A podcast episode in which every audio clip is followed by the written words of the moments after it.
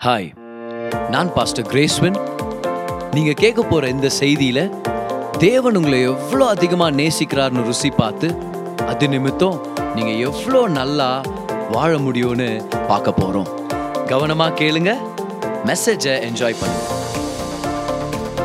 இன்னைக்கு ஒரு விசேஷத்த செய்தி ஆவியானுடைய ஊழியத்தை பற்றி ஒரு ரிப்போர்ட் நான் படித்தேன் பாருங்க. இந்த கோவிட் நைன்டீனால் அநேக பிள்ளைகள் எத்தனையோ பிள்ளைகள் அனாதைகளாக்கப்பட்டிருக்கிறாங்க. அவங்களுடைய பெற்றோர்களை இழந்துட்டாங்க. இந்தியாவில் மட்டும் கோவிட் நைன்டீனால இருபத்தி ஆறாயிரத்தி நூற்றி எழுபத்தி ஆறு பிள்ளைகள் அவங்களுடைய பெற்றோர்களில் ஒருத்தரையாவது இழந்திருக்கிறாங்க. அப்பாவோ அம்மாவோ யாரோ ஒருத்தர் இறந்துருக்கிறாங்க. கவனிங்க மூணாயிரத்தி அறுநூத்தி இருபத்தி ஒரு பேராவது ரெண்டு பேருமே இழந்து அனாதைகளா ஆக்கப்பட்டிருக்கிறாங்க. ஒரு கொடூரம் பாருங்க. இன்னொரு இருநூத்தி எழுபத்தி நாலு பேரை கைவிட்டுட்டு போயிட்டாங்களா அவங்க பெற்றோர்கள்? இந்த கோவிட் நைன்டீனால எத்தனை பேர் அனாதைகளா ஆக்கப்பட்டிருக்கிறாங்க? நான் சொல்லிட்டு இருக்கிறதெல்லாம் பதினெட்டு வயசு கீழே இருக்கிற பிள்ளைகள். என்ன ஒரு கொடூரம் பாருங்க. ஒரு அனாதையா வாழ்றது உண்மையாவே ஒரு வேதனையான விஷயம். தகப்பன் தாயுடைய அன்போட வளர்ற அந்த ஆரோக்கியம் வேற எந்த வகையிலும் கிடைக்கவே கிடைக்காது. அப்பாவின் அன்புக்கு ஈடு கட்ட முடியாது. அம்மாவுடைய பாசத்தை வேற எங்க இருந்தும் வாங்கிட முடியாது. ஆனா அனாதைகளா வளர்றது ஒரு பெரிய சேலஞ்ச் அப்பா அம்மாவுடைய அன்பை பார்க்காம ஏதோ ஒரு காலகட்டத்தின் சூழ்நிலையினால அப்படி ஆச்சுன்னா அவங்க வாழ்க்கையில ஒரு எம்டி ஸ்பேஸ் இருக்கும் பாருங்க. தேவனால மட்டும்தான் அது நிரப்ப முடியும். ஆனா அனாதையா வாழ்றதும் வளர்றதும் ரொம்பவே ஒரு துக்ககரமான விஷயம். அது நேச்சுரலா பிசிக்கலா ஆனா ஸ்பிரிச்சுவலாவும் கூட இது ஒரு உண்மை. ஏன்னா பாவத்து நிமித்தம் தேவனை விட்டு நம்ம பிரிஞ்சதுனால பாவத்து நிமித்தம் ஆவிக்குரிய வாழ்க்கையில கூட நம்ம அனாதைகளா வாழ்ந்துட்டு இருந்தோம். பாவம் தேவனை விட்டு நம்மளை பிரிச்சிருச்சு. அதனால ஆதாமின் பாவத்து நிமித்தம் நம்ம பிறக்கும் போதே அனாதைகளா பிறக்கிறோம். ஆவிக்குரிய ரீதியா. இந்த அனாதையா நம்ம பிறந்ததுனால என்ன ஆயிடுச்சுன்னா பிசாசானவன் கட்டவிழ்த்து விட்ட இந்த அனாதியின் ஆவின்னு நான் சொல்லுவேன் பாருங்களேன். அப்படின்னா ஆர்ஃபன் ஸ்பிரிட் அந்த ஸ்பிரிட் என்ன பண்ணுதுன்னா ஒவ்வொருத்தர்கிட்டயும் வந்து நீ ஒரு அனாதை நீ நல்லா இருக்க மாட்ட. உனக்குன்னு யாரும் இல்லை. ஏன் உயிரோட இருக்கிற? நீ ஜெயிக்க முடியாது. செத்துரு. நீ வாழ முடியாது. விட்டுரு. நீ ஒண்ணுமே ட்ரை பண்ணாத. நீ ஒரு வேஸ்ட் நீ மண்ணு மண்ணா போயிடுவ நீ. நீ வ- வளரவே மாட்ட. நீ உருப்பிட மாட்ட. இந்த மாதிரி விஷயத்தெல்லாம் பிசாசானவன் கொண்டு வந்து அட்டாக் பண்ணிட்டு இருக்கிறான். இதனால என்ன ஆயிடுச்சு இயற்கையின் தகப்பன் தாய் இருந்தாலும் ஆவிக்குரிய ரீதியா அந்த தகப்பன் இடத்துல கனெக்டடா இல்லாததுனால அந்த ஆர்ஃபன் ஸ்பிரிட் அட்டாக் பண்ண ஆரம்பிக்குது. அட்டாக் பண்ணும்போது அதுக்கு விட்டு கொடுத்துறாங்க. அதனால எத்தனையோ பேர் டிப்ரெஷனுக்குள்ளே போயிட்டாங்க தெரியுமா? ஸ்டூடெண்ட்ஸ் எத்தனை பேர்? சின்ன சின்ன பிள்ளைகளை டிப்ரெஷன் பற்றி பேச ஆரம்பிக்கிறாங்க. ஏன்னா நம்ம வாழ்ந்துட்டு இருக்கிறது ஒரு மோசமான உலகம். நான் அவங்கள குற்றப்படுத்தலை. நம்ம வாழ்ந்துட்டு இருக்கிறது ஒரு தீமை நிறைஞ்ச ஒரு உலகம். கொடூரமான உலகம். அநியாயம் நிறைஞ்ச ஒரு உலகமாக இருக்குது. ஸோ பிள்ளைகள் டிப்ரெஷன் டிப்ரெஷன் பேசுகிறாங்க இதனால ஒரு சில பேர் மென்டல் டிசார்டர்ஸ் அனுபவிச்சுட்டு இருக்கிறாங்களே. எத்தனை பேர் தற்கொலை அட்டன் பண்ணுறாங்க தெரியுமா? தற்கொலைனால மறிக்கிறவங்களுடைய எண்ணிக்கை எவ்வளவு அதிகமா இருக்கு தெரியுமா? On an average on an average ஒரு ஒரு வருஷமும் கவுனிங்க ஏழு லட்சம் பேர் தற்கொலை பண்ணிட்டு சாகுறாங்களாம் உலகம் எங்கும் எத்தனை பேர்? ஏழு லட்சம் பேர் தற்கொலைனால மட்டும். என்ன ஒரு கொடூரம் பாருங்க. என்ன ஆகுது பிசாசானவன் இந்த அனாதியின் ஆவி நிமித்தம். ஒரு ஆர்ஃபன் ஸ்பிரிட் மூலமா உனக்கு யாரும் இல்லை நீ ஒரு அனாதை நீ முன்னேற முடியாது செத்துரு. இந்த எண்ணங்களை கொண்டு வந்துட்டே இருக்கிறான் கொண்டு வந்துட்டே இருக்கிறான் கொண்டு வந்துட்டே இருக்கிறான். ஆதியிலிருந்தே இந்த ஸ்பிரிட் வேலை செஞ்சுட்டு இருக்குது எனக்கு யாரும் இல்லை. யாரும் என் மேலே அக்கறையால நான் ஏன் உயிரோடு இருக்கணும்? நான் ஏன் இன்னொரு தடவை ட்ரை பண்ணும் என் வாழ்க்கையில் சக்ஸஸ்க்காக நான் என்னத்துக்கு உயிரோட இருக்கணும்? அப்படின்னு அந்த ஜனங்களை தற்கொலைக்கு ஏவுறதும் தோல்வியிலேயே வாழ வைக்கிறதும் கெட்ட பழக்கங்களுக்குள்ள தள்ளுறதும் அடுத்தவனை கொலை பண்றதுக்கும் கொள்ளையடிக்கிறதுக்கும் சமுதாயத்தை நாசப்படுத்துறதுக்காக விசாசானவன் தள்ளிட்டு இருக்கிறான். ஆனா கர்த்தர் ஒரு மீட்பின் வழியா ஆயத்தப்படுத்தினார். இந்த அனாதையின் ஆவிய டிஸ்ட்ராய் பண்றதுக்காக ஜனங்களுக்குள்ள இருக்கிற அந்த ஆவிக்குரிய அனாதை அப்படின்ற அந்த சூழ்நிலையை மாத்துறதுக்காக தேவன் ஒரு திட்டத்தை ஏற்படுத்தினார். அந்த திட்டத்தின் நிமித்தம் அவருடைய ஒரே பேரான குமார்னு இந்த பூலோகத்துக்கு அனுப்பி வச்சார். சிலுவையில அந்த ஒரே குமாரன் அனாதியானதுனால அவரை நம்புற யாருமே அனாதியா இருக்க சான்ஸே இல்லைன்ற மாதிரி ஒரு ரட்சிப்பின் வழியை ஏற்படுத்திட்டார். சிலுவையில இயேசு அனாதியானார். அதனால நீங்களும் நானும் இனி ஆவிக்குரிய ரீதியா அனாதையாக முடியவே முடியாது. கமான் யோவான் ஒன்னு பன்னெண்டுல படிக்கிறோம். யார் யார் இயேசுவை விசுவாசிச்சாங்களோ அவங்க எல்லாருக்கும் தேவ பிள்ளைகள் ஆகும்படி உரிமையை கொடுத்திருக்கிறார். கமான் கைவேற்றி சொல்லுங்க. நான் தேவனுடைய பிள்ளை. ஏசு கிறிஸ்து அந்த உரிமையை ஏற்படுத்தி கொடுத்திருக்கிறார். அப்போ தேவன் கொண்டு வந்த திட்டம் என்ன தெரியுமா? என் மக அந்த அனாதை இடத்த சிலுவையில் எடுத்துக்க போறாரு. அது நிமித்தம் அவரை நம்புற எல்லாருக்குமே நான் ஒரு தகப்பனா மாற போறேன். அவர் அனாதை ஆயிட்டார் சிலுவையில. பாருங்க ஏசு சிலுவையில அஹ், அறையப்படும் போது அவருடைய வளர்ப்பு தகப்பன் மறிச்சு போயிருந்திருக்கலாம். யோசிப்பாங்க இல்லை இல்ல. அவருடைய தாய் மரியாள் யோவானால கூட்டிட்டு போகப்பட்டார். ஏன்னா யோவான்ட்டு சொல்லிட்டார் நீ தயவுசெய்து கூட்டின்னு போயிடுப்பா. உன்னு இனிமே உன்னோட அம்மா நான் இல்லை உன்னோட அம்மா அது அப்படின்ட்டு. ஸோ மரியாளும் இல்லை. பரலோக பிதா அவரும் தன்னுடைய முகத்தை மறைச்சிட்டார். அதனால தான் இயேசு சொல்றாரு என் தேவனே என் தேவனே ஏன் என்னை கைவிட்டீர்? ஏன் அப்பாவேன்னு கூப்பிடல? இவ்வளவு நாள் அப்பா அப்பான்னு கூப்பிட்டு பார்த்து தேவனே ஏன் சொன்னாரு. ஏன்னா சிலுவையில அவர் அனாதை ஆயிட்டாரு. ஆனா கர்த்தருக்கு நன்றி. அவர் அனாதை ஆனதுனால நம்ம இனி அனாதைகள்னு நம்ம சொல்லவே கூடாது. இனி நம்ம அனாதையே இல்லை. பக்கத்துல உங்களை பார்த்து சொல்லுங்க இனி நான் அனாதை இல்லை. இனி ஒரு காலமும் நான் அனாதை இல்லை. ஏன்னா தேவன் என்ன அவருடைய பிள்ளையாக பெற்றெடுத்திருக்கிறார். தத்தெடுக்கல பெற்றெடுத்திருக்கிறார். ஏன் அந்த வார்த்தை சொன்னேன்னா ஏன்னா ஒரு சில பேர் என்ன நினைச்சிடறோம்னா ஆண்டவர் என்ன தத்தெடுத்துக்கினாரு அப்படின்ட்டோம். இல்லை ஆண்டவர் பெற்றெடுத்தார். பார் ஒரு பிள்ளைய தத்தெடுத்தா முதலாவது அது ரொம்ப அருமையான விஷயம். சரியா ரொம்ப ப்ரெஷஸான விஷயம். ஏன்னா அந்த பிள்ளைகள் ரொம்ப ப்ரெஷஸ் ஆனவங்க தேவனுடைய உள்ளம் கொண்டவர்கள் தான் அடாப்ட் பண்ணுவாங்க. பிள்ளைகளை அடாப்ட் பண்ணி வளர்த்து அவங்கள பாதுகாத்து அருமையானவங்க பார். அருமையான விஷயம் அந்த விஷயத்தை நம்ம செய்ய முடிஞ்சா நம்ம செய்யலாம். ஆனால் அவங்க தத்தெடுக்கும் போது அந்த பிள்ளைகளை அவங்க ஒரு குறிப்பிட்ட வயசுக்கு அப்புறம் தத்தெடுத்தாங்கன்னு வச்சுக்கோங்களேன் கொஞ்சம் எல்லாம் தெரியிற வயசில் அவங்களுக்குள்ள நீ தான் என்னுடைய மகன் அப்படின்ற அந்த ஆவியை போடவே முடியாது. நான் உன்னுடைய அப்பா நான் உன்னுடைய அம்மா அப்படின்ற ஒரு உள்ளான உணர்வை அவங்களுக்குள்ள கொண்டு வர முடியாது. ஒரு ப்ராசஸ் ஒரு டைம் எடுக்குது. ஸோ அந்த பிள்ளைய நீங்கள் வளர்க்குறீங்கன்னா கொஞ்ச நாள் அப்பா அம்மான்னு கூப்பிடுறதுக்கே டைம் ஆயிரும் பாருங்க. அப்படின்னா அவங்க மனசுல ஆழமா பதியணும். இவங்க என்ன நேசிக்கிறாங்க?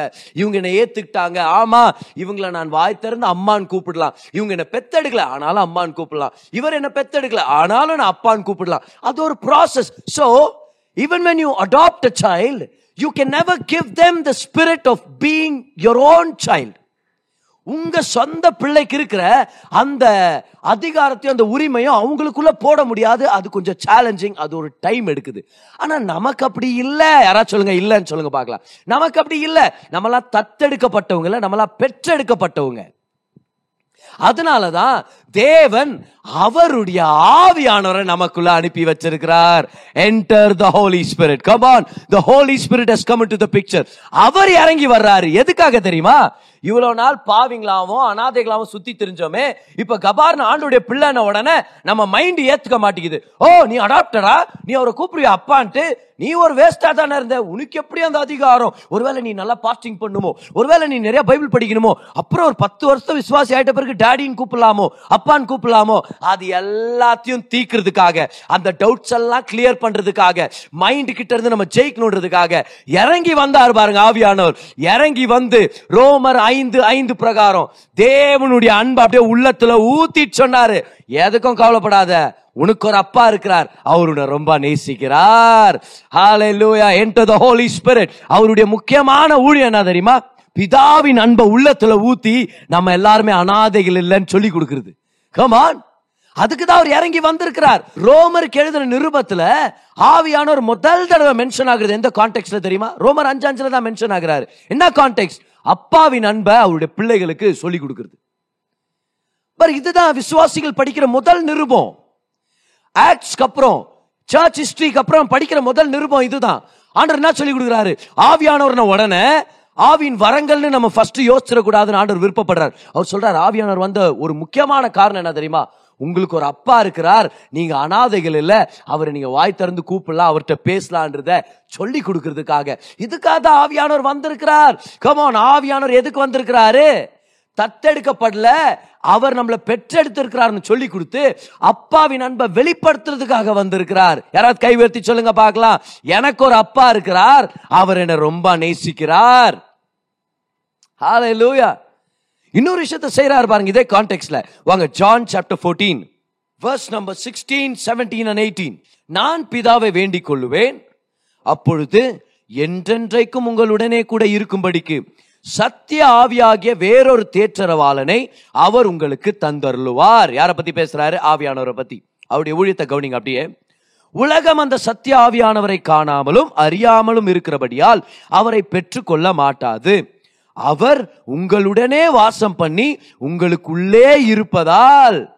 பாருங்க அது என்னைக்கு விசுவாசியானமோ அன்னைக்கே அவர் நமக்குள்ள வாசமா இருக்கிறார். என்ன பண்றாரா? நீங்கள் அவரை அறிவீர்கள். பதினெட்டாம் வசனம். நான் உங்களை திக்கற்றவர்களாய் விடேன். Come அந்த திக்கற்றவர்களுக்கான கிரீக் வார்த்தை என்ன தெரியுமா? அதோட ஒரிஜினல் அர்த்தம் என்ன தெரியுமா? கிரீக் வார்த்தை வந்து ஆர்ஃபனூஸ் ஆர்ஃபனூஸ் ஆர்ஃபன் அப்படின்ற வார்த்தை இங்க பார்க்க முடியும். திக்கற்றவர்கள் என்ன தெரியுமா? உங்களை நான் அனாதையா விட மாட்டேன். இந்த திக்கற்றவர்கள் அப்படின்னு வர்ற இடத்துலலாம் இந்த அனாதைகள் அப்படின்னு சொல்லி நம்ம எடுத்து பேசுறோம் இல்லையா? அந்த வார்த்தை வந்து யத்தோம்.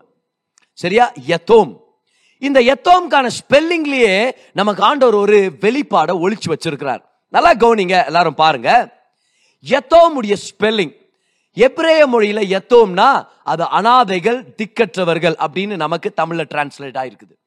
எத்தோமுடைய ஸ்பெல்லிங் பாருங்க. யோத் அதான் முதல் எழுத்து. எபிரேய மொழி வலது பக்கத்துல இருந்து இடது பக்கத்துக்கு மூவ் ஆகுது. அப்படிதான் நம்ம படிச்சுட்டு போறோம். முதல் எழுத்து யோத் ரெண்டாவது எழுத்து தாவ் மூணாவது எழுத்து வாவ் கடைசி எழுத்து மெம். நாலு எழுத்துக்கள் ஒரு வார்த்தை. யோத் தாவ் வாவ் மெம். இது நாலு எழுத்து சேர்த்து நம்மளுக்கு எத்தோம் அப்படின்னு வருது. இந்த நாலு எழுத்துக்கும் ஒரு படம் இருக்குது. எப்ரேய மொழியில ஒவ்வொரு எழுத்துக்கும் ஒரு ஒரு படம் இருக்குது ஒவ்வொரு நம்பர் இருக்குது. அது மாறவே மாறாது அது கன்சிஸ்டன்ட் நம்மளுடைய ஆசைக்கு ஏற்ற மாதிரி எல்லாம் மாத்திக்க முடியாது அது ஃபிக்ஸ்டு சோ இந்த நாலு எழுத்துக்கு ஒரு படம் இருக்குது அதுல ஒரு வெளிப்பாடு இருக்குது. யோத் அதான முதல் எழுத்து. யோத் உடைய அர்த்தம் அதோடைய படம் ஒரு கை ஓப்பன் ஹேண்ட் இந்த இடத்துல அது தேவனுடைய கரம்னு சொல்லி நான் உங்ககிட்ட சொல்றேன். It's a hand it's a picture of a hand Yojana அது ஒரு கரம். ரெண்டாவது எழுத்து வந்து தாவ். தாவ்னா சிலுவை. ஏன்னா பழங்காலத்து ஜனங்க தாவை எப்படி எழுதுவாங்கன்னா ஒரு சிலுவை மாதிரியே எழுதுவாங்க. இதுதான் எப்ரேய மொழியின் கடைசி எழுத்து. டுவெண்ட்டி டூ ஆல்பபெட்ஸ்ல அதுதான் டுவெண்ட்டி செகண்ட் ஆல்பபெட் சோ யோத்னா கரம் தாவ்னா சிலுவை. அப்ப சிலுவை மூலமா ஏதோ ஒரு கரம் என்ன செய்ய போகுது? அடுத்த எழுத்து பாருங்க வாவ். வாவ் வந்து இங்கிலீஷ்ல வவல்ஸ் மாதிரி. ப்ரொனன்சியேஷனுக்கு யூஸ் ஆகுற விஷயம். வாவ்னா கனெக்ஷன் அர்த்தம். வாவ் வந்து அதுடைய படம் ஒரு ஆணி ஒரு டென்ட் பெக் கூடாரம் போடுறதுக்காக யூஸ் பண்ற அந்த உளி. சரி அதுதான் நெயில் இல்லனா கனெக்ஷன் ஓகே சோ கவனிங்க. யோத் ஒரு கரம் ஒரு திறந்த கரம். தாவ் ஒரு சிலுவை. வாவ் ஒரு ஆணி இல்லனா ஒரு கனெக்ஷன் ஒரு இணைப்பு. எல்லாரும் சொல்லுங்க இணைப்பு இணைப்பு. ஆனா எதோட இணைக்கிறாங்க? கடைசி எழுத்து வந்து மெம் மெம் வந்து தண்ணீர்களுடைய படம் கொண்டது தண்ணீர்கள். தண்ணீர்கள் எது கிடையாலும் ஆவியானோர் கிடையாலும் முதல் தடவை ஆவியானோர் மென்ஷன் ஆகுறது நம்மளுக்கு ஆதி ஆகமத்தில். பாருங்க அவர் ஜலத்தின் மேல் அசைவாடி கொண்டிருந்தார் நம்ம பார்க்கிறோமே. ஆவியானவர் தண்ணீர்கள். தண்ணீர்கள் ஆவியானோர் அடையாளமா இருக்குது. ஏசு சொல்றாரு ஒருவன் தாகமா இருந்தா என்கிட்ட வரட்டும். நான் உனக்கு ஜீவ தண்ணீரை தரேன். அவனுடைய உள்ளத்துல இருந்து ஜீவ தண்ணீர்கள் ஜீவ நீரூற்று புரண்டோடுற மாதிரி நான் செய்யறேன்றார் முப்பத்தி ஒன்பதாம் வசனத்தை சொல்றாரு இது ஆவியானவரை குறித்த ஒரு பேசினாராம். அப்ப ஆவியானவர் தண்ணீர்கள். இப்ப கவனிங்க பார்க்கலாம். நாலு எழுத்து நாலு படங்கள் அது சேர்க்கும் போது நம்மளுக்கு ஒரு வெளிப்பாடு. ஒரு கரம் சிலுவை ஒரு இணைப்பு ஆவியானவர். அப்படின்னா எத்தோம் அனாதன்ற ஃபீலிங் உங்களுக்கு வந்துருச்சுன்னா ஞாபகம் வச்சுங்க. கர்த்தர் உங்களை பார்த்து சொல்றாரு சிலுவையின் மூலமா என் கரம் உன்னை ஆவியானவருக்கு கனெக்ட் பண்ணுது. இன்னொரு தடவை இன்னொரு தடவை நீங்க சிலுவையின் மூலமா என்னுடைய கரம் உன்னை தண்ணீர்களான ஆவியானோருக்கு கனெக்ட் பண்ணுது அந்த ஆவியானவர் சொல்லி கொடுப்பாரு உனக்கு ஒரு அப்பா இருக்கிறார் அதனால நீ அனாதை இல்ல கமான் கை உயர்த்தி சொல்லுங்க பார்க்கலாம் சிலுவை நிமித்தம் தேவனுடைய கரம் என்ன ஆவியானவரோட இணைச்சு வச்சிருக்குது by the cross the hand of God has connected me to the Holy Spirit what has he do he teaches me that I am not an orphan he teaches me that I have a father in heaven who loves me very much ஆவியானவர் அனாதைகள் இல்லை நம்மளுக்கு சொல்லிக் கொடுக்க வந்திருக்கிறார். ஆவியானவர் நம்மளுக்கு ஒரு பிதா இருக்கிறார்னு சொல்லிக் கொடுக்க வந்திருக்கிறார். அதனாலதான் ரோமர் எட்டாம் அதிகாரம் பதினஞ்சாம் வருஷத்தை நம்ம படிக்கிறோம். அந்தபடி திரும்பவும் பயப்படுகிறதற்கு நீங்கள் அடிமைத்தனத்தின் ஆவியை பெறாமல் பாத்தீங்களா?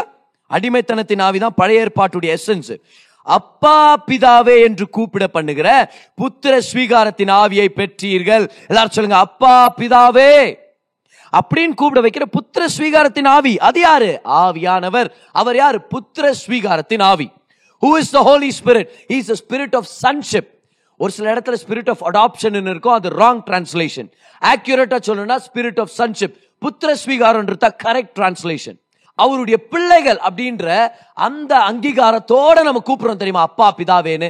அதுதான் ஆவியானவர் நம்மளுக்கு செய்யற ஒரு முக்கிய முக்கியமான ஒரு ஊழியம். ஆவியானவர் என்ன பண்றாரா? அப்பா பிதாவேன்னு கூப்பிட வைக்கிறாராம். பாருங்க ஆதி சபையில அந்த காலத்துல எப்படி நமக்கு துதி ஆராதனை செய்தி கம்யூனியன் இப்படி எல்லாம் பகுதிகள் இருக்குதோ ஆராதனையில அவங்களுக்கு ஒரு குறிப்பிட்ட நேரம் இருந்துச்சா? அந்த நேரத்துல சபையார் எல்லாரும் சேர்ந்து அப்பா பிதாவே அப்பா பிதாவேன்னு கூப்பிட்டுட்டே இருப்பாங்களாம். ஏன் தெரியுமா தேவன் அப்படி ஏற்படுத்தினாரு? ஏன்னா ஆயிரத்தி ஐநூறு வருஷங்களுக்கு மேலாக தேவனை ஒரு ஜட்ஜாவே பார்த்து நியாயாதிபதியாவே பார்த்து அவரை பார்த்து பயந்து பயந்து பயந்து இப்ப அவர் அப்பான்னு கூப்பிடுறதுக்கு ட்ரைனிங் வேணுமே? ஆவியானவர் இருக்கிறார் அவருக்கு விட்டு கொடுக்கணுமே அந்த ஊழியத்துக்கு இடம் கொடுக்கணுமே. ஸோ ஆதி சபையில் என்ன பண்ணுவாங்களா அப்போஸ்தலர்கள்? எல்லாரும் என்கரேஜ் பண்ணுவாங்களா வாங்க கொஞ்ச நேரம் நம்ம அப்பா பிதாவை கூப்பிடலாம் அப்படின்னு. அப்போ என்ன பண்ணுவாங்களா அப்பா பிதாவே ஆபா ஃபாதர் டாடி காட் சபையாக கூப்பிடுவாங்களாம். பாருங்க இதை தான் நம்மளும் செய்யணுமா இருக்குது இன்னைக்கு. ஏன்னா தேவனை ஒரு கொடூரமான நியாயாதிபதியாவோ ஒரு எஜமானாகவோ வேலை வாங்குறவராவோ தண்டிக்கிறவராவோ நம்ம பார்த்துருக்க சாத்தியம் இருக்குது. பிசாசானவன் அந்த மாதிரி பொய்களை சொல்லி கொடுத்துருந்துருக்கலாம். மதம் அந்த மாதிரி பொய்களை சொல்லி கொடுத்துருந்துருக்கலாம். ஆனால் ஆவியானவர் என்ன பண்ணுறாரு தெரியுமா? அப்பா பிதாவேன்னு கூப்பிட வைக்கிறாராம். அப்பா பிதாவேன்னு சொல்லி. ஹalleluya பாருங்க இங்கிலீஷ் பைபிள் போட்டிருக்குது. ஆபா ஃபாதர் ஏன்னா கிரீக் மொழியில ஆபான்ற வார்த்தை வர்றதில்ல. அது எப்ரேய வார்த்தை. ஆபான்றது எப்ரேய பிள்ளைகள் அவங்க தகப்பன்மார்களை கூப்பிடுற ஒரு வார்த்தை. ஆக்சுவலாக அது கூட பாருங்களேன் ரொம்ப சிம்பிளான ஒரு வார்த்தை அது. அப்போதான் அந்த குழந்தை பேச ஆரம்பிக்கும் போது எப்படி திக்கி திணறி கூப்பிடுதோ அவங்க அப்பாவை டாடா டாடி அப்படின்னு சொல்லி இங்கிலீஷில். அந்த மாதிரியான வார்த்தை தான் ஆபா. அப்படின்னா ரொம்ப ரொம்ப சிம்பிளாகவும் ரொம்ப நெருக்கமான ஒரு டேர்ம் இன்டிமேட்டான டேர்ம் அது வந்து பிதாவே இன்னைக்கு நான் ஸ்கூலுக்கு செல்ல வேண்டும். எனக்கு இருபது ரூபாய் கொடுத்தீர்கள் என்றால் நான் கபார் என்று கிளம்பி விடுவேன். என் தாய் உம்மிடத்தில் கேட்க சொன்னார்கள். அப்படி இல்லை. அப்படியா பேசுறாங்க பிள்ளைங்க வந்து அப்பா கிட்ட உரிமையா வர்றாங்க. வா ஐம்பது ரூபாய் வேணும்ப்பா எனக்கு. அப்படின்னு. இல்லை ஏதாவது ஸ்நாக்ஸ் சாப்பிட்றதுக்கு வேணும். டேய் டிஃபனில் அவ்வளோ ரொப்பி குத்தாங்களடா. அம்மா என்ன பண்ண? இல்லை எனக்கு ஆனாலும் வேணும் அப்படின்றாங்க. கொடுக்க முடியுமா இல்லையாப்பான்னு கேட்குறாங்க சரி எடுத்துக்கும் போப்பா. அப்படின்றதுலாம் வச்சிடுறான் இல்லை நான் எடுத்துட்டேன் அப்போவே அப்படின்றான். பாரு என்னாச்சு? அந்த உரிமை பாருங்க. அந்த சிம்பிளிசிட்டி அந்த உரிமை. டாடி ஆவியானவர் ஒரு இன்டிமேட்டாம கொண்டு வர்றாரு. அப்பா பிதாவேன் கூப்பிடு. அவரை கனப்படுத்துறோம். உண்மைதான். அவரை உயர்ந்த ரகமாக நம்ம ட்ரீட் பண்ண போகிறோம் அவரை நம்ம ஆராதிக்கிறோன்றது எல்லாம் உண்மைதான். ஆனால் அந்த இன்டிமசியை மட்டும் நம்ம மறந்துடவே கூடாது. புதிய ஏற்பாட்டில் அவர் நம்மளுடைய அப்பாவா இருக்கிறார். ஆபா ஃபாதர் சொல்லுங்க யாராவது? ஆபா ஃபாதர் டாடி காட் அப்பா பிதாவே. அப்பா பிதாவே. இதுதான் ஆவியானுடைய ஒரு முக்கியமான ஒரு வேலை பாருங்க. இதான் ஆவியானுடைய ஒரு முக்கியமான வேலை. நம்ம ஏன் அப்பாவின் அன்பை பத்தி பேசிட்டு இருக்கிறோம்? ஏன்? அனாத அப்படின்ற அந்த எண்ணத்துக்கு ஆப்போசிட்டு அப்பாவின் அன்பு தான் ஏன் தெரியுமா? நம்ம சொன்னோம்ல யத்தோம் எப்ரே மொழியில் அனாதைக்கான வார்த்தை வந்து யத்தோம் ஆனால் இங்கிலீஷ் பைபிளில் நீங்கள் அநேக தடவை பார்த்தீங்கன்னா யத்தோமுக்கு ஃபாதர்லெஸ் அப்படின்னு சொல்லி டிரான்ஸ்லேட் பண்ணியிருப்பாங்க. ஃபாதர்லெஸ் தகப்பன் இல்லாம தகப்பன் இல்லாத ஒரு நிலை தகப்பன் அன்பு இல்லாத ஒரு நிலை அப்படின்னு. எப்ரேய மனப்பான்மை பொறுத்த வரைக்கும் அப்பா இல்லைன்னா அவன் ஒரு அனாதை. அப்பாவுடைய அன்பு இல்லைன்னா ஒரு அனாதை. ஆக்சுவலா ஆனவன் ஒரு அனாதையின் ஆவிய மனப்பான்மையை அங்கங்க அப்படியே போட்டு பரப்பிட்டு இருக்கிறானா அது ஆக்சுவலா என்ன அர்த்தம் தெரியுமா? உனக்கு ஒரு அப்பா இல்ல. உன்னை நேசிக்க ஒரு அப்பா இல்ல. அப்பாவின் அன்பை நீ அனுபவிக்கல. அதனால நீ ஜெயிக்க முடியாது. அனாதையின் ஆவியை ஜெயிக்கிறதுக்கான வழி அப்பாவின் அன்பை பெற்றுக்கொள்றது. எழுதிங்க நோட்ஸ்ல the antidote to an orphan spirit is receiving the Father's love is receiving the Father's love அப்பாவின் அன்பை பெற்றுக்கொள்ளும் போது நான் அனாதன்ற எண்ணம் நம்மளை விட்டு விலகி ஓடிடும் பாருங்க. அதுதான் ஒரு முக்கியமான விஷயம். அதனால தான் அப்பாவின் அன்பை பத்தி பேசிட்டு இருக்கிறோம் நம்ம. அனாதையின் ஆவியை ஜெயிக்கணும்னா அப்பாவின் அன்பை நம்ம ரிசீவ் பண்ணிக்கணுமா இருக்குது? அப்பாவின் அன்பு ஏன் தெரியுமா ரொம்ப முக்கியமானது? ஏன்னா அப்பாவின் அன்பு தான் நம்ம யாருன்றதை சொல்லி கொடுக்குது. நமக்கு அடையாளத்தை கொடுக்குது. நமக்கு ஒரு நிலையான பாதுகாப்பை கொடுக்குது. நமக்கு ஒரு செக்யூரிட்டி ஒரு ப்ரொடெக்ஷன் அப்பாவின் அன்பை தெரிஞ்சுக்கலன்னா அடையாளத்தை தெரிஞ்சுக்கலன்னு அர்த்தம். ப்ரொடெக்ஷன் இல்லைன்னு அர்த்தம். இன்செக்யூரா இருக்க போறோம்னு அர்த்தம். அப்பாவின் அன்பு தான் அதெல்லாம் ஏற்படுத்துது. நம்ம யாருன்னு காண்பிக்கிறதே அப்பாவின் அன்பு தானே? ஒரு ஒரு பிள்ளை பிறக்குதுன்னா அது ஆண் பிள்ளையா பிறக்குமா பெண் பிள்ளையா பிறக்குமான்னு சொல்லி டிட்டர்மின் பண்றது அப்பா கிட்ட இருந்து கிடைக்கிற குரோமோசோம் அம்மாவுடைய குரோமோசோம் அதை டிசைட் பண்றது இல்ல அப்பாவின் குரோமசோம் தான் அது ஆண் பிள்ளையா பெண் பிள்ளையான்னு சொல்லி நிர்ணயிக்குது. நம்மளுடைய அநேகருடைய பிளட் குரூப் யாருடைய பிளட் குரூப் எங்கேருந்து கிடைச்சிச்சு? அப்பாவுடைய பிளட் குரூப் தான். அவருடைய பிளட் குரூப் தான் நம்ம பெற்றுக்கொண்டவங்களா இருக்கிறோம். அவர் தான் நமக்கு ஐடென்டிட்டியை கொடுக்குறார். அப்பா நம்மளை பார்த்து நீ இது அப்படின்னு சொல்லிட்டாருன்னா நீ இவன் தான் அப்படின்னு சொல்லிட்டாருன்னா அது நம்மளை இம்பாக்ட் பண்ணுது. எத்தனையோ பேர் இன்னைக்கு அவங்க அப்பா அவங்கள பார்த்து தவறா பேசினதுனால அந்த இமேஜ் ரொம்ப ஸ்ட்ராங்கா ஒட்டிக்கிச்சு. ஏன்னா அப்பா தான் நம்மளுக்கு அடையாளத்தை தர்றார். அப்பாவின் அன்பு தான் நம்ம யாருன்றதை நிர்ணயிக்குது. எவ்வளவு முக்கியமான விஷயம் தெரியுமா நான் சொல்லிட்டு இருக்கிறது? அப்பாவின் அன்பு நம்ம யாருன்றதை நிர்ணயிக்குது? ஆனா நீங்க கவலைப்படாதீங்க. நானு நம்மளுடைய உலக தகப்பன்மார்களை பத்தி பேசல. ஆண்டவருக்கு நன்றி செலுத்தலாம். நல்ல தகப்பன்மார்கள் நம்மளுக்கு கிடைச்சிருந்தா. ஒருவேளை உங்க தகப்பனை நீங்க பார்த்ததே இல்லைனாலும் கவலைப்படாதீங்க. உங்க தகப்பன் இருந்தும் உங்கள்கிட்ட நல்லா பேசலனாலும் கவலைப்படாதீங்க. இல்ல அவர் உங்களை பிசிக்கலாவோ வேர்பலாவோ இமோஷனலாவோ அபியூஸ் பண்ணியிருந்தாலும் கவலைப்படாதீங்க. உங்களுக்கு ஒரு நல்ல செய்தியை சொல்ற கவனிங்க. இதே மாதிரி வசனம் ரோமர் எட்டு பதினஞ்சு மாதிரி இன்னொரு வசனம் இருக்குது. அதுல நம்மளுக்கு ஒரு கிளாரிட்டி இருக்குது. வாங்க கலாத்தியர் நான்கு அதிகாரம் ஆறாம் வசனம். மேலும் நீங்கள் புத்திரராயிருக்கிறபடியினால் அப்பா பிதாவே என்று கூப்பிட பண்ணத்தக்கதாக தேவன் தமது குமாரனுடைய ஆவியை உங்கள் இருதயங்களில் அனுப்பினார். யாருடைய ஆவியா? குமாரனின் ஆவி. எந்த குமாரன்? தேவகுமாரன். கவனிங்க கவனிங்க கவனிங்க. ஜீசஸ்குள்ள இருந்த அதே ஆவியானவர் உங்களுக்குள்ள இருக்கிறார். அவருடைய பேரே குமாரனின் ஆவியானவர் சொல்லிட்டாரு. அப்படின்னா நமக்கு ஏதோ ஒரு தகப்பனுடைய அன்பு கிடைக்கிறது இல்லை இயேசுவுக்கு கிடைச்ச அதே பிதாவின் அன்பு நமக்கு கிடைக்குது. கவனி கவனி உங்களுக்கு புரிஞ்சுச்சான்னு எனக்கு தெரியல. பாருங்க. உங்களுக்கும் எனக்கும் அப்பாவின் அன்பு கிடைக்குது. பரலோக அப்பாவின் அன்பு. ஆனா எந்த அளவுக்கு கிடைக்குது தெரியுமா? இயேசுவ நேசிச்சாரு. அதே அளவுக்கு நமக்கு கிடைக்குது. அததான் யோவான் பதினேழு இருபத்தி ஆறுல இயேசு சொல்றாரு. நீங்க என் மேல வச்ச அன்பை அப்படியே நான் அவங்களுக்கு கொடுத்துட்டேன். எனக்கு நீங்க காட்டின அன்பு இப்ப அவங்களுக்கு சொந்தமா இருக்குது.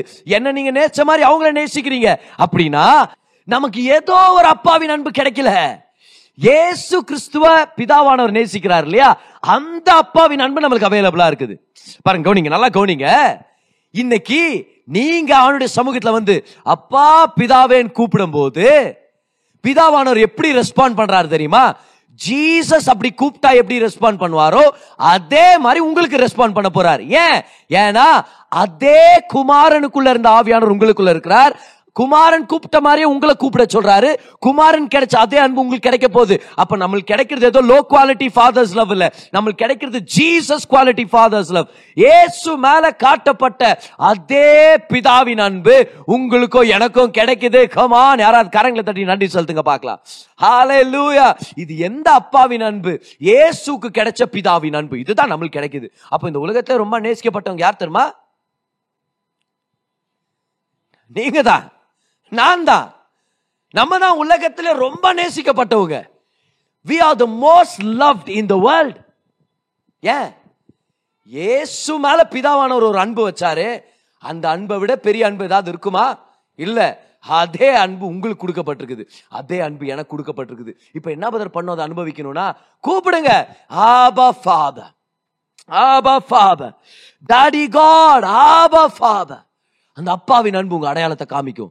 அந்த அப்பாவின் அன்பு உங்களை கனப்படுத்தும். அந்த அப்பாவின் அன்பு உங்களை மகிமையால் நிரப்பும். அந்த அப்பாவின் அன்பு உங்கள் தரிசனத்தை கட்ட விழுத்து விடும். அந்த அப்பாவின் அன்பு உங்களை எம்பவர் பண்ணும். அந்த அப்பாவின் அன்பு ஒரு உணவை கொண்டு வரும் பாருங்க. ஒரு ஒரு ஒரு போஷாக்கை கொண்டு வரும் பாருங்க. ஒரு ஆவிக்குரிய வகையாக அதுக்கு ஈடாக எதுவுமே இல்லை இந்த உலகத்தில். ஜீசஸ்க்கு அந்த அன்பு கிடைச்சிச்சு. அதே அன்பு உங்களுக்கு. பாருங்க ஏசு வளர்ந்ததே ஒரு சர்ச்சையான ஒரு விஷயத்துல தான் அப்படின்னா அநேக சர்ச்சைகள் சரௌண்டா இருந்துச்சு அவருடைய பர்த்தை பொறுத்த வரைக்கும். கான்ட்ரவர்ஷியல் க்ரோத்னு சொல்லாமல் ஒரு கான்ட்ரவர்ஷியல் பர்த் கான்ட்ரவர்ஷியல் டைம் ஏன்னா திருமணத்துக்கு முன்னாடியே அவங்க தாய் பிரெக்னண்டா இருக்கிறாங்க. இயேசு வயிற்றுல இருக்கிறார். எவ்வளோ பேருக்கு அவங்க பதில் சொல்லணுமா இருந்துச்சோ தெரியலையே. அவங்க குடும்பம் எப்படி அவமானப்பட்டிருக்கும் நம்மளுக்கு தெரியலையே. யோசேப்புடைய வீட்டார் எப்படி வேதனைப்பட்டாங்க நம்மளுக்கு தெரியலையே. எவ்வளோ கான்ட்ரவர்சிஸ் எவ்வளோ கட்டுக்கதைகள் சரௌண்ட் ஆயிருக்கும்ல இயேசுடைய அந்த பர்த் சரௌண்டிங்காக எத்தனை கட்டுக்கதைகள் பாரு சும்மா யோசிச்சு பாருங்க. ஒரு வேத வல்லுனர் சொல்றாரு மரியால் ஒரு போர் சேவகனால ரோமன் போர் சேவகனால ரோமன் சோல்ஜரால கற்பழிக்கப்பட்டதுனால தான் கர்ப்பமானாங்கன்னு. பாருங்க இதெல்லாம் அந்த காலத்தில் இருந்த ரூமர்ஸ் அப்பம் பேர் தெரியாதவன் நிறைய பேர் சொல்லியிருக்கலாம். அவருடைய ஐடென்டிட்டியை கொஸ்டின் பண்ற மாதிரி நிறைய பேர் பேசியிருந்திருக்கலாமே. இவ்வளோ சர்ச்சைகள் மத்தியில் வளர்ந்த இயேசு கிறிஸ்துவானவர். முப்பது வயசில் ஊழியத்தை ஆரம்பிக்கணும்னு சொல்லி யோர்தான் நதிக்கு வர்றாரு. யோவான் ஸ்நானகனால ஞானஸ்நானம் பெற்று வெளியே வர்றாரு பாருங்க. வானங்கள் திறக்குது.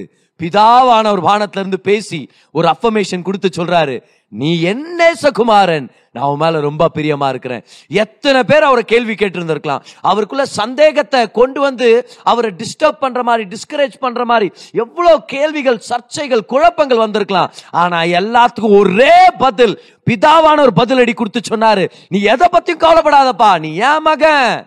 நீ என்னுடைய மகன் நேசகுமாரன் நீ. நான் உன் மேல ரொம்ப பிரியமா இருக்கிறேன். யார பத்தியும் கவலைப்படாத. நான் உன் மேல இஷ்டமா இருக்கிறேன். தைரியமா இரு, நீ ஜெயிக்க போற. ஜெயிச்சார் பாருங்க இயேசு.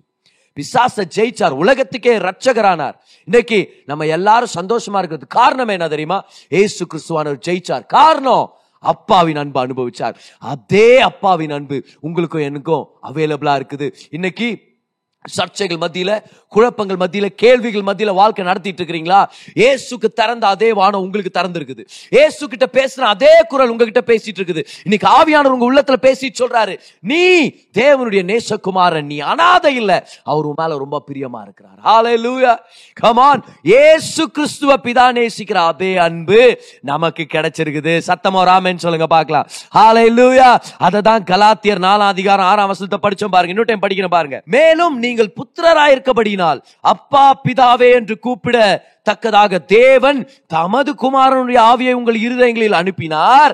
ஏழாவசனம் ஆகையால் அப்ப ஏதோ ஒன்று நடக்குது. கமான் ஒரு சர்ப்ரைஸ் இருக்குது. ரெடியா இருக்கீங்களா?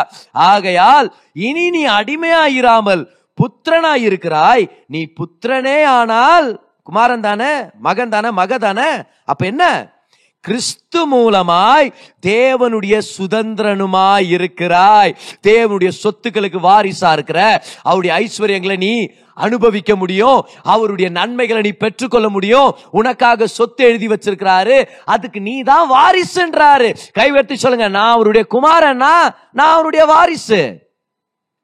கமான் சொல்லுங்க. நான் அவருடைய குமாரத்தினா நான் அவருடைய வாரிசு. அவருடைய ஆசீர்வாதங்கள் எனக்கு சொந்தம். பாருங்க அநேகருக்கு அவங்க யாருன்னே தெரியல. அவங்க குமாரன்னு தெரியல குமாரத்தின்னு தெரியல. அதனால அவங்க பேர்ல என்ன இருக்குதுன்னே தெரியாம போச்சு. ஆனா வாஸ்தவம் தானே? நமக்கு நம்ம யாருன்னு தெரியலனா நம்மளுக்கு என்ன சொந்தம்ன்றதை நம்ம ஏன் தேட போறோம்? ஆனா யாருன்னு தெரிஞ்சிட்ட பிறகு நம்ம சும்மா இருக்க கூடாது. நம்ம தேவனுடைய பிள்ளைகள் நம்ம அனாதைகள் இல்ல. நமக்கு ஒரு அப்பா இருக்கிறார். அவர் ஆபா ஃபாதர்னு கூப்பிடுறோம். அவரை கொண்டாடுறோம். அதனால நமக்குன்னு கிறிஸ்துவுக்குள்ள என்னன்னா அவைலபிளா இருக்குதோ அதை எல்லாத்தையும் பெற்றுக்கொள்றதுக்காக முன்னாடி போறோம். யார் கூட இருக்கிறது? புத்திர ஸ்வீகாரத்தின் ஆவியானவர். ஹாலூயா யார் சொல்லி கொடுக்கறது? எந்த இடத்துல எந்த சைட் நம்மளுக்கு சொந்தம்? எந்த ப்ராப்பர்ட்டி நம்மளுக்கு சொந்தம்? எந்த வேலையில நம்ம முன்னேற முடியும்? எந்த இடத்துல உயர்வு இருக்குதுன்னு யார் சொல்லி கொடுக்கறது? புத்திர ஸ்வீகாரத்தின் ஆவியானவர். The Holy spirit is with us. Hallelujah. அவருடைய ஊழியம் என்ன தெரியுமா? நம்மகிட்ட வந்து சொல்லணும். நீ அனாதை இல்ல? உனக்கு ஒரு அப்பா இருக்கிறார். அவர் ரொம்ப நேசிக்கிறாரு. நீ ஒரு அப்பான்னு கூப்பிடு. உனக்கு நிறைய சொத்து வச்சுக்கிறாரு. நீ கூப்பிட கூப்பிட கூப்பிட அந்த சொத்துங்களை நீ பெற்றுக்கொள்ள முடியும். ஆமேன். எப்பெல்லாம் நம்ம ஆபா ஃபாதர் ஓ டாடி காட்னு சொல்லி கூப்பிடுறதுக்கு கத்துக்கிறோமோ அப்படி கூப்பிடுறத பிராக்டிஸ் பண்ணிக்கிறோமோ அப்பெல்லாம் கர்த்தர் நம்மளுக்கு வச்சிருக்கிற அந்த சொத்துக்களை பெற்றுக்கொள்றதுக்காக நம்ம ஆயத்தமாயிட்டு இருக்கிறோம் ஒரு படி முன்னாடி எடுத்து வச்சுட்டு இருக்கிறோம் அதை நம்ம அனுபவிக்க ஆரம்பிச்சுட்டு இருக்கிறோம் உங்களுக்கு கர்த்தர் உங்க பேர்ல எழுதி வச்சிருக்கிற சொத்துக்கள் வேணுமா? நீங்க தான் வாரிசு. ஆனா அப்பா பிதாவேன்னு கூப்பிட கத்துக்கணும். கூப்பிட கூப்பிட்ட அந்த ஆசீர்வாதங்கள் நம்மளை வந்து சேருது. எலியா எலிஷாவுடைய கதை நம்ம நிறைய பேருக்கு தெரியும். எலியா எடுத்துக்கொள்ளப்படுறார். எலிஷா அதை பார்க்கணுமா இருந்துச்சு. ஏன்னா எலிஷா சொல்றாரு ஐயா உங்க மேல இருக்கிற ஆவியின் வரம் எனக்கு ரெட்டத்தனையா வேணும் அப்படின்ட்டார். இப்போ நம்ம யோசிக்கணும் ஏன் ரெட்டத்தனையா கேட்டாருன்னு.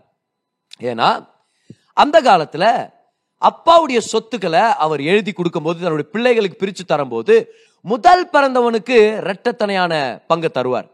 Double portion always belongs to the first born அதுதான் சேஷ்ட புத்திர பாகத்தில் ஒரு முக்கியமான ஒரு ஆசீர்வாதம்.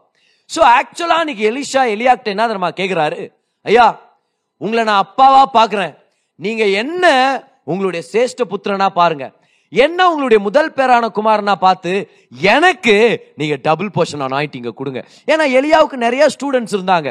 அவருடைய கடைசி பயணத்தில் அவர் நிறைய செமினாரியை விசிட் பண்ணுறார் நிறைய பைபிள் காலேஜ் ப்ராஃபெட் ஸ்கூலை விசிட் பண்ணுறார் அப்போது நிறைய பேர் அவர்கிட்ட இருந்து கற்றுக்கிட்டு இருந்தாங்க. அவருடைய அசிஸ்டண்ட்டுங்க இருந்தாங்க.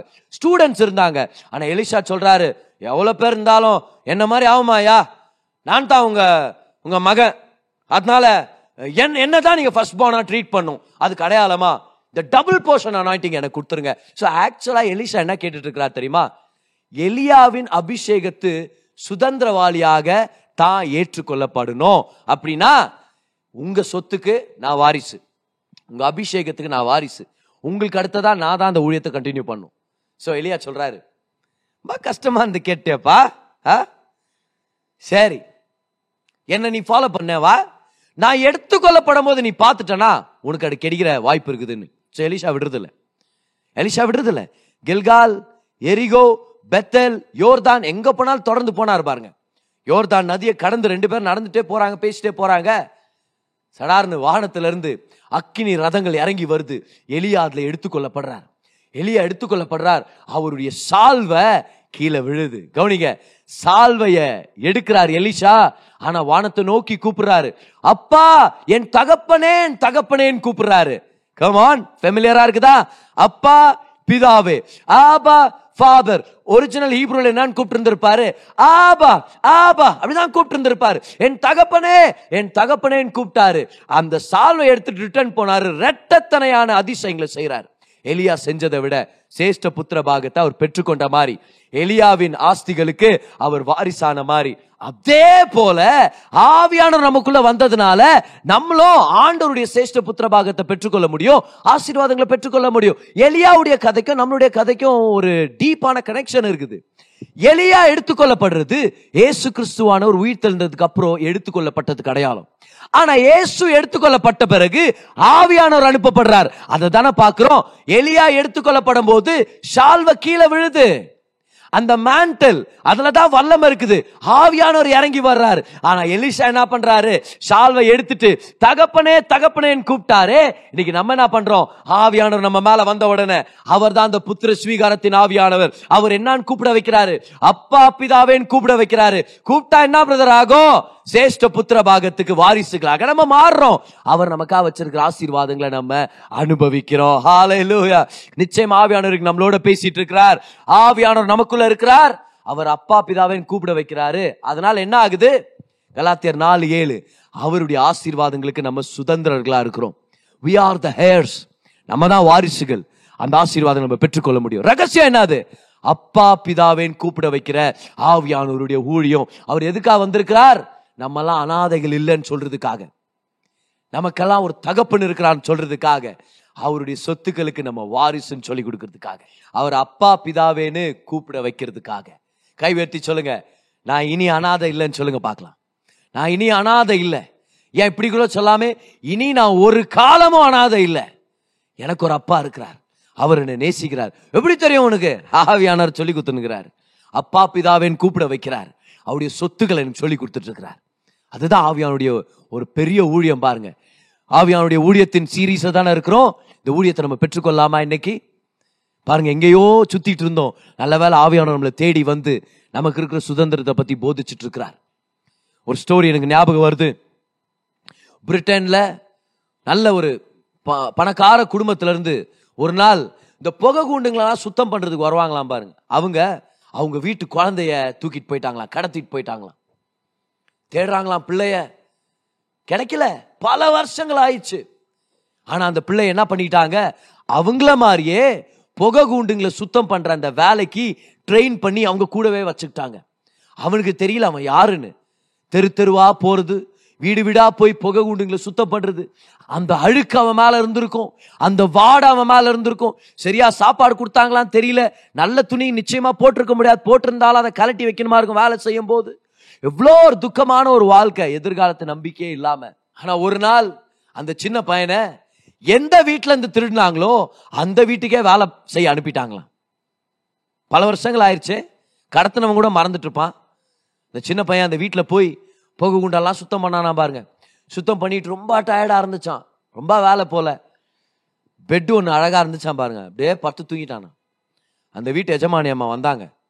வந்து பார்க்குறாங்க என்னடா அந்த பையன் அழுக்கான பையன் போய் என் படுக்கையில் படுத்து தூங்கிட்டு இருக்கிறானே.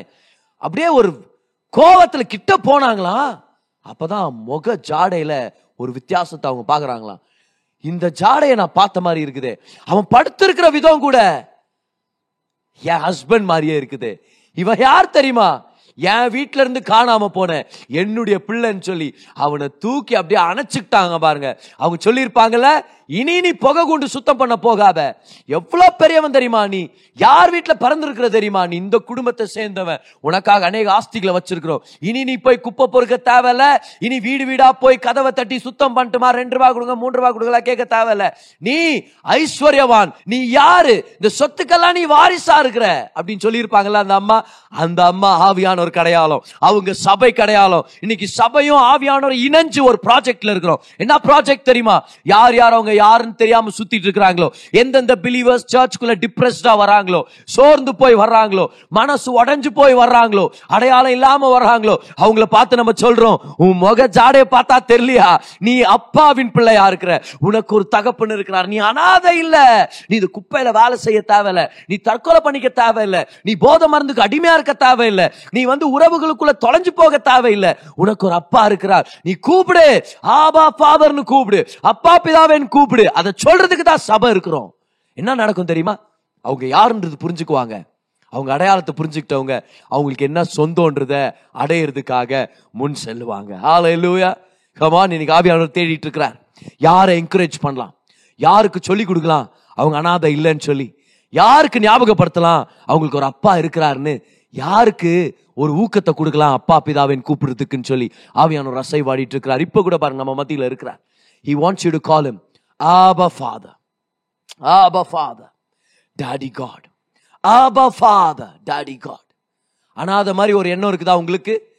Do you feel like an orphan today பிசாசானவன் அந்த மாதிரி சொல்லி சொல்லி டிஸ்கரேஜ் பண்ணியிருக்கிறானா? இல்லை சூழ்நிலைகள் நிமித்தம் எனக்கு யாரும் இல்லை அப்படின்ற ஒரு உள்ளத்தில் இந்த செய்தியை கேட்டுட்டு இருக்கிறீங்களா எத்தோம் மாதிரி ஃபீல் பண்ணுறீங்களா எத்தோம்னா எபிரேய மொழியில் ஆர்ஃபன் நான் இப்போ தான் அந்த வார்த்தைக்கு அர்த்தத்தை சொல்லி கொடுத்தேன். எத்தோம்னா அந்த எழுத்துக்களின் அர்த்தத்தை பொறுத்த வரைக்கும் தேவன் சிலுவையின் மூலமா அவருடைய கரத்தை கொண்டு ஆவியானோரோடு உங்களை இணைச்சு வச்சு சொல்றாரு. அவர்கிட்ட இருந்து கத்துக்க அவருடைய ஊழியத்தை பெற்றுக்கொள் அவருடைய தண்ணீர்களை பெற்றுக்கொள் ரிஃப்ரெஷ்மெண்ட்டை பெற்றுக்கொள். ஏன்? உனக்கு ஒரு அப்பா இருக்கிறார் நீ அனாதை இல்லை. பக்கத்தில் இருக்கவங்களை பார்த்து சொல்லுங்க. உங்களுக்கு ஒரு அப்பா இருக்கிறார் நீங்க அனாதை இல்லை. கமான் கைவெடுத்தி சொல்லுங்க. எனக்கு ஒரு அப்பா இருக்கிறார் நான் அனாதை இல்லை. நான் அனாதை இல்லை. கர்த்தர் உங்களை திக்கற்றவர்களா விடமாட்டேன்னு சொன்னாரே விடல பாருங்க ஆவியானவர் அனுப்பி வச்சிருக்கிறார். அவர் தான் நம்முடைய தகப்பனா இருக்கிறார். இன்னைக்கு பிசாசானவனுடைய வஞ்சனையினால சூழ்நிலையின் ஒரு சில காரணத்தினால திக்கற்றவர்களை போல ஒரு எண்ணம் உங்க உள்ளத்துல இருக்குதா? சோர்ந்து போய் வந்திருக்கிறீங்களா? ஒசியா பதினாலாம் அதிகாரம் மூணாம் வருஷத்தை படிக்கிறோம். திக்கற்ற பிள்ளைகள் கர்த்தர் இடத்துல கருணையை பெற்றுக்கொள்றாங்க. கர்த்தர் அவங்க மேல மனம் இறங்குகிறார். There is compassion for the fatherless for the orphan in God கர்த்தர் உங்களை பார்க்குறார். அவர் கரிசனையுடையவராக இருக்கிறார். அவருங்க மேலே ரொம்ப வாஞ்சையாக இருக்கிறார். அவருங்களை ஆசீர்வதிக்கிறார். சங்கீதம் அறுபத்தி எட்டு அஞ்சில் படிக்கிறோமே. திக்கற்ற பிள்ளைகளுக்கு அவர் சகாயராக இருக்கிறார்னு சொல்லி திக்கற்ற பிள்ளைகளுக்கு அவர் தகப்பனாக இருக்கிறார். அதான் original he's a father to the fatherless இருக்கும். அந்த ஃபாதர்லெஸ்ன்ற வார்த்தை எத்தோம் எத்தோம்னா அனாதை. அப்போ அந்த வசனத்தை எப்படி படிக்கணும் தெரியுமா? அனாதைகளுக்கு அவர் தகப்பனாக இருக்கிறார். சோர்ந்து போய் வந்திருக்கிறீங்களா? எனக்கு யார் பிரதர் இருக்கா? யாராவது என்னை கண்டுக்கிறாங்களா என்ன? நான் சாப்பிட்டேன் நான் கூட யாருக்கும் ஒரு சில பேருக்கு தெரியல. கடைசியாக என்னை பார்த்து எப்படி இருக்கிறேன்னு கேட்டு எவ்வளோ நாள் ஆச்சு ஒருத்தர். எவ்வளோ தடவை தான் பதர் நான் விழுறது? என்னதான் செய்யுது என் வாழ்க்கையில்? எப்படி பில்லுங்களை கட்டுவேன்? எப்படி எனக்கு திருமணம் ஆகும்? என்னைக்கு தான் என் வாழ்க்கையில் ஒரு திருப்பம் ஏற்படும்? தெரியலையே பதர் நான் ஒரு அனாதை தானே? எனக்கு யார் இருக்கா? இந்த மாதிரி எண்ணங்களோட இந்த செய்தியை கேட்டுட்டு இருந்தீங்கன்னா கரெக்டான செய்தி தான் நீங்க கேட்டுனுக்கிறீங்க கங்க்ராச்சுலேஷன் ஏன்னா ஆவியானவர் உங்களை சந்திக்கிறதுனே உங்களை கொண்டு வந்திருக்கிறார். அவங்கள பார்த்து சொல்றாரு. திக்கற்ற பிள்ளைகளுக்கு ஒரு தகப்பன் இருக்கிறார். There is a father to the fatherless அவர் உங்களை தன்னுடைய மகனாக மகளாக பெற்றெடுக்கணும்னு விருப்பப்படுறார். நீங்க ரச்சிக்கப்படலனா இன்னைக்கு நீங்க இயேசு சொந்த ரட்சகரா ஏத்துங்க. நீங்க ரச்சிக்கப்பட்டவங்களா இருந்தீங்கன்னா இன்னைக்கு நீங்க ஞாபகப்படுத்திக்கிறதுக்கு ஒரு அருமையான வாய்ப்பு. எனக்கு ஒரு தகப்பன் இருக்கிறார் நான் அனாதை இல்லை. சொல்லுங்க பார்க்கலாம். எனக்கு ஒரு தகப்பன் இருக்கிறார் நான் அனாதை இல்லை. ஏன்னா அநேக முறை வாழ்க்கையில நம்மளுக்கு அட்வைஸ் தேவையில்லை. ஏன்னா அட்வைஸ் வந்து நம்மளுக்கு எங்க யார் ஃபோன் பண்ணாலும் கிடைக்குது. இல்லையா? அட்வைஸ் வந்து நீங்க எந்த ஃபோன் கம்பெனி கால் பண்ணால் கூட அவன் அட்வைஸ் பண்ணும். அட்வைஸ் வந்து நம்மளுக்கு எல்லாத்துக்கும் ஐடியா நம்மளுக்கு கெச்சுது கூகுள் போனீங்கன்னா ஆயிரத்தெட்டு ஐடியா இருக்குது. தற்கொலை பண்ணுறது கூட ஐடியா வச்சுக்கிறானா? ஐடியாவா நான் நிறையா தடவை இல்லை? ஒரு சில பேர்கிட்ட கால் பண்ணால் காசு அனுப்புவாங்க. இல்லை? ஆனால் ஆக்சுவலாக சில நேரங்களில் நம்ம என்ன எதிர்பார்க்குறோம் தெரியுமா? யாராவது இருந்தால் நல்லா இருக்குமே கூட. பணம் நிறையா இருக்குது.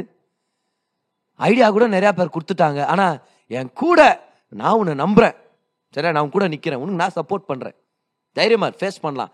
இப்படின்னு சொல்றதுக்கு தானே நம்ம யாரோ தேவைப்படுறாங்க? அப்பாவை விட சிறந்த ஒருத்தர் யார் இருக்கிறா? பாஸ்டர் ஜான் ஓஸ்டீன் ஒரு நாள் அவருடைய மகனை தூங்க வைக்கிறதுக்காக சின்ன பையனாக இருக்கும்போது தூங்க வைக்கிறதுக்காக பெட்ரூமில் போய் பெட்டில் படுக்க வச்சுட்டு லைட் ஆஃப் பண்ணிட்டு கிளம்புனாராம்.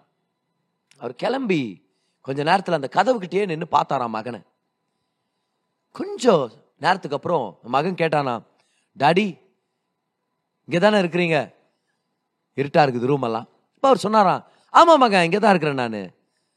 அப்போ அவங்க மகன் கேட்டாராம் அப்பா நீங்கள் என்ன தானே பார்த்துக்கிறீங்க இப்போ? அப்படின்னு. உங்கள் முகம் என் பக்கம் திரும்பி இருக்குது தானே அப்படின்னு நான் அப்போ அவங்க அப்பா சொன்னாராம் ஆமாப்பா என் முகம் உன் பக்கம் தான் திரும்பி இருக்குது. நம்ம வாழ்க்கையில் கூட இருட்டான சூழ்நிலைங்க வரும்போது பணம் பிரச்சனையை சால்வ் பண்ணாதுன்னு நம்மளுக்கு தெரிஞ்சிருது. ஐடியாங்க வேண்டாம். ஐயோ வானாப்பா ஐடியா கொடுக்காதீங்கப்பா ஆயிரம் ஒரு சில தடவை. நம்மளுக்கு ஆக்சுவலாக என்ன தேவை தெரியுமா? ஒரு தகப்பனுடைய பிரசன்னம். ஒரு தகப்பனுடைய பிரசன்னம். அந்த தகப்பனுடைய பிரசன்னம் நம்முடைய பயங்களுக்கு ஒரு விடுதலை கொடுக்கும். அந்த தகப்பனுடைய பிரசன்னம் நம்ம மனசுக்கு ஒரு தெம்பை கொடுக்கும் ஒரு தைரியத்தை கொடுக்கும். அந்த பிரசனத்தை தானே எதிர்பார்க்குறீங்க? கவலைப்படாதீங்க. அப்பா உங்களுடைய அப்பாவா இருக்கிறார். பரலோக தகப்பன் உங்களை நேசிக்கிறார்.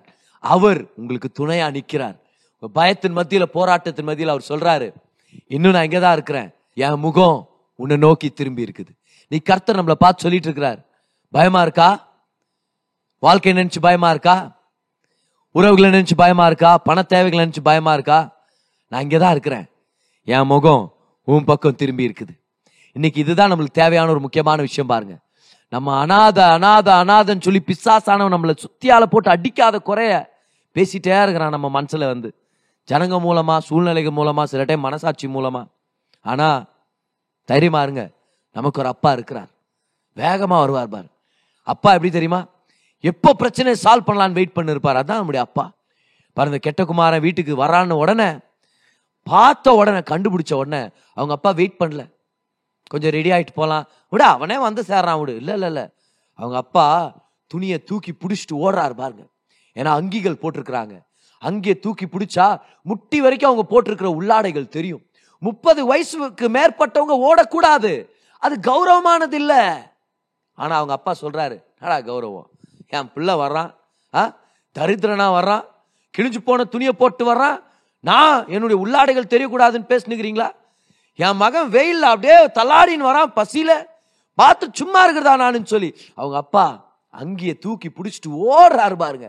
ஓடுறாரு. அந்த வார்த்தை அப்படியே ஸ்லோ மோஷனில் ஓடினார். ஜாகிங் பண்ணார் இல்ல.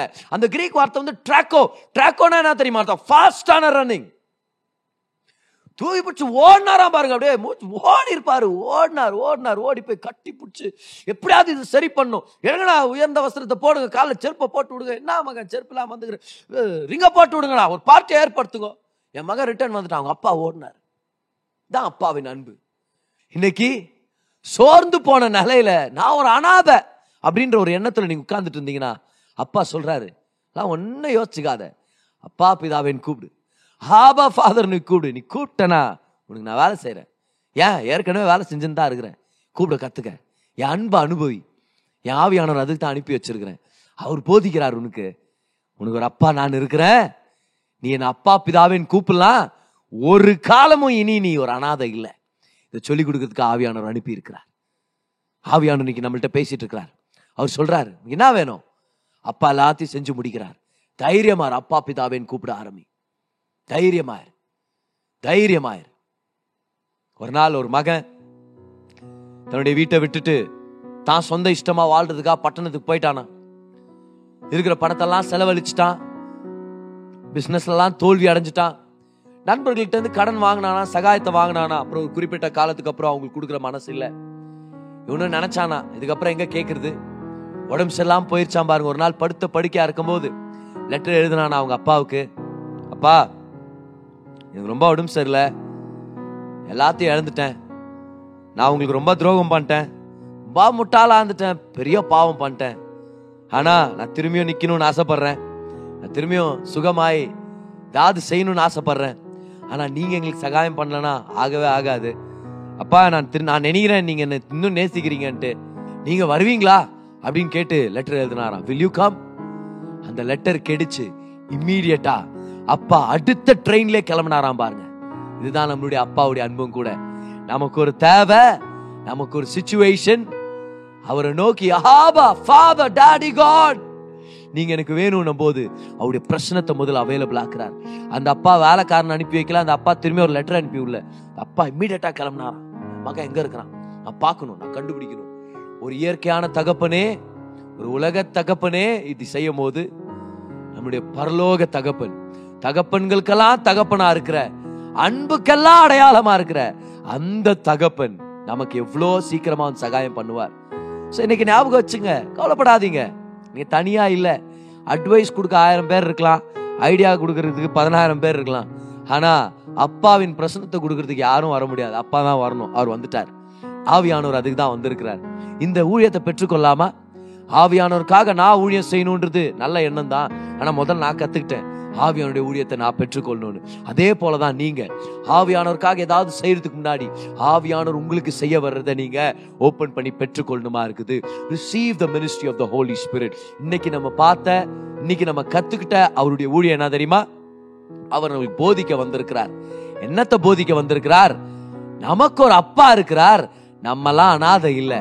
அவர் அப்பா பிதாவேன் கூப்பிட்டோம்னா அவருடைய சொத்துக்கள் எல்லாத்தையும் அனுபவிக்கிறதுக்காக வாரிசுகளாக நம்மளை வழி நடத்துவார். ஹாலே லூயா கை உயர்த்தி சொல்லுங்க. எனக்கு ஒரு அப்பா இருக்கிறார். இனி நான் ஒரு காலமும் அனாதை இல்லை. ஹாலே லூயா சொல்லுங்க. இனி நான் ஒரு காலமும் அனாதை இல்லை. இனி நான் ஒரு காலமும் அனாத இல்ல. ஹாலே லூயா கரங்களை தட்டி கத்தருக்கும் நன்றி செலுத்துங்க.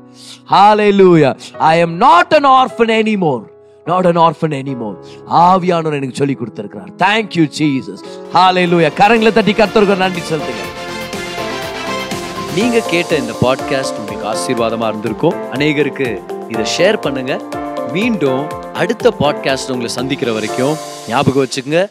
தேவன் உங்களை அதிகமா நேசிக்கிறார்.